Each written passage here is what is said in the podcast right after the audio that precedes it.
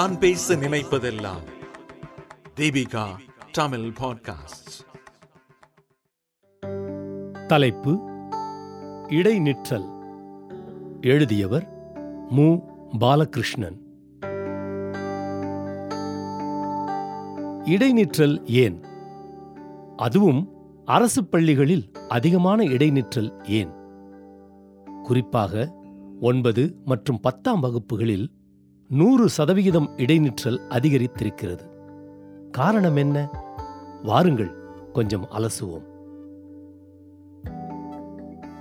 அரசு பள்ளிகளின் இடைநிற்றலை கொரோனா பெருந்தொற்று காலத்தில் இந்த இடைநிற்றல் இன்னமும் அதிகரித்திருக்கிறது. இடைநிற்றல் என்பது மிகவும் கொடூரமான செயல். ஏதோ ஒரு காரணத்துக்காக ஒரு மாணவன் பள்ளியை விட்டு நின்று விடுகிறான் என்றால் எவ்வளவு மோசமான உலகில் வாழ்கிறோம் என்பதை சீராய்வு செய்து பார்க்க வேண்டும்.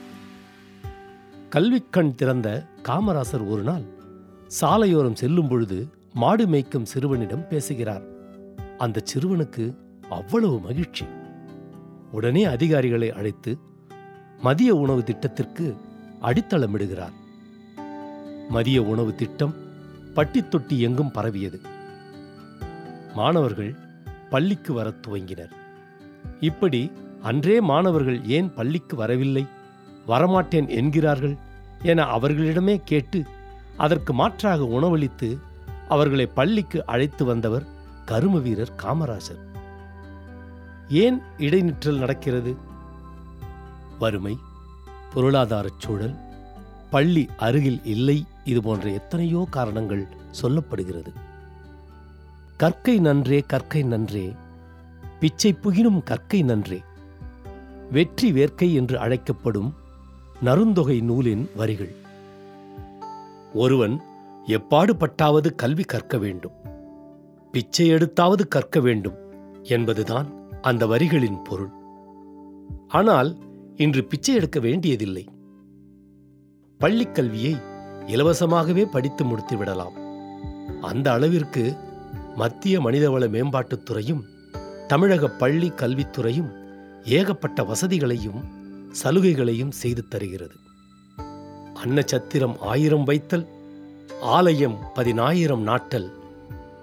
பின்னருள்ள தர்மங்கள் யாவும் பெயர் விளங்கி ஒளிர நிறுத்தல். அன்ன யாவினும் புண்ணியம் கோடி அங்கோரு ஏழைக்கு எழுத்தறிவித்தல். தேசிய கவி பாரதியாரின் வைர வரிகள் ஏழைக்கு எழுத்தறிவித்தல் அது புண்ணியம் கோடி சேர்க்கும் என்கிறார். இன்று ஏழை குழந்தைகள் இடை நிற்கிறார்கள் என்பதை நாம் இப்படி பார்ப்போம். அவர்கள் குடும்பத்தின் வறுமை நீங்க வேலைக்கு சென்று விடுகிறார்கள் என்றால் இங்கு குழந்தை தொழிலாளர்கள் தடை சட்டம் இருக்கிறதே. அச்சட்டம் சரியாக செயல்படவில்லை என்றுதானே அர்த்தம்? அருகில் உள்ள அரசு பள்ளிகளில் அனைத்தும் விலையில்லாமல் வழங்கப்படுகிறதே. இலவசமாக கல்வி பள்ளி சீருடை புத்தகம் நோட்டுகள் காலணி மடிக்கணினி மிதிவண்டி கணித உபகரணப் பெட்டி வரைபட புத்தகம் புத்தகப் பை சத்தான மதிய உணவு பத்தாம் வகுப்பு பதினோராம் வகுப்பு படிக்கும் மாணவர்களுக்கு ஆயிரத்தி ஐநூறு ரூபாய் பனிரெண்டாம் வகுப்பு படிப்பவர்களுக்கு இரண்டாயிரம் ரூபாய் வைப்புத் தொகையாக வைக்கப்படுகிறது. இது தவிர கல்வி உதவித்தொகை. இப்படி இன்று அரசு பள்ளிகள் மாணவர்களுக்கு ஏராளமான வசதிகள் செய்து கொடுக்கின்றன. ஆனாலும் அரசு பள்ளிகளில் மாணவரை சேர்க்கையும் இடைநிற்றலும் குறைந்து கொண்டுதான் வருகிறது. அரசாங்கமும் எவ்வளவோ முயற்சிகள் எடுக்கிறது. இடைநிற்றலை குறைப்பதற்காக ஒன்பது முதல் பனிரெண்டாம் வகுப்புகளுக்கு ஒருங்கிணைந்த பள்ளிக் கல்வியின் சமக்ரா சிக்ஷா மூலம் பல்வேறு செயல்பாடுகளை செய்து வருகிறது. இம்பாக்ட் ஸ்கோப் எனப்படும் செயல்திட்ட வடிவில் ஏதேனும் குறிப்பிட்ட ஒரு பிரச்சனையை ஆராய்ந்து அதற்கு வழிகாணும் செயல் திட்டங்களை செய்கிறார்கள். அவ்வளவு ஏன்? பள்ளிகளில் இடைநிற்றல் ஏன் ஏற்படுகிறது என்று அவர்களே செயல் திட்டம் செய்து அறிக்கை சமர்ப்பிக்கிறார்கள்.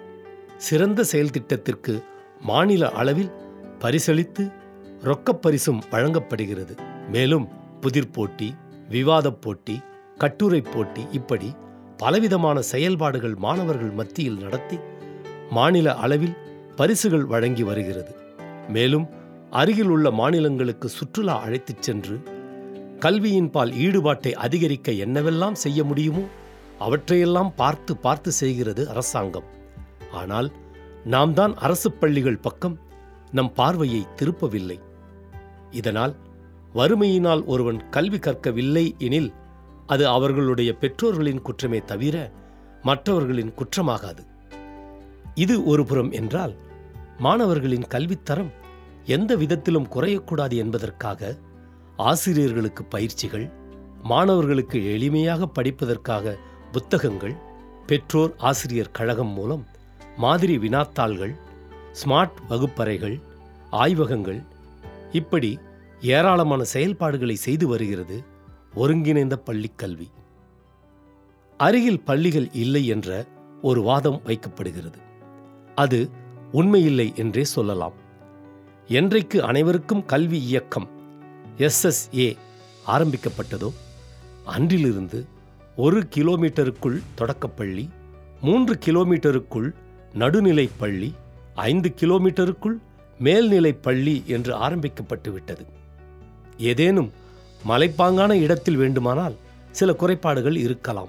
ஆனால் சமவெளி பகுதிகளில் பள்ளிகள் அருகருகே அமைந்திருக்கவே செய்கின்றன.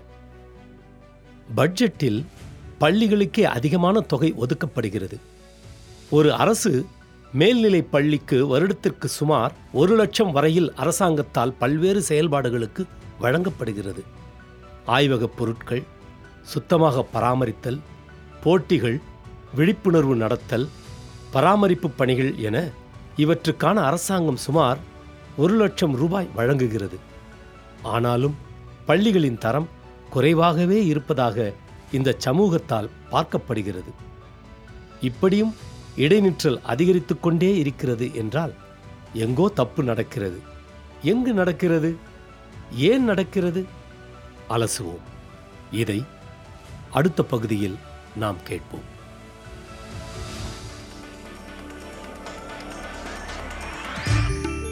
இந்த வலையொலியை தயாரித்து வழங்குவது தீபிகா ஊடக மையம். இணைந்து வழங்குவது அரும்பு பதிப்பகம் மற்றும் தொன்போஸ்கோ கல்லூரி சென்னை. குரல் வடிவம் ஏடி சாண்டோ. ஒலி வடிவமைப்பு வின்ஸ்டன். மீண்டும் மீண்டும் கேட்கத் தூண்டும். நான் பேச நினைப்பதெல்லாம் தீபிகா தமிழ் பாட்காஸ்ட் வாரம் இருமுறை சந்திப்போம். சிந்திக்க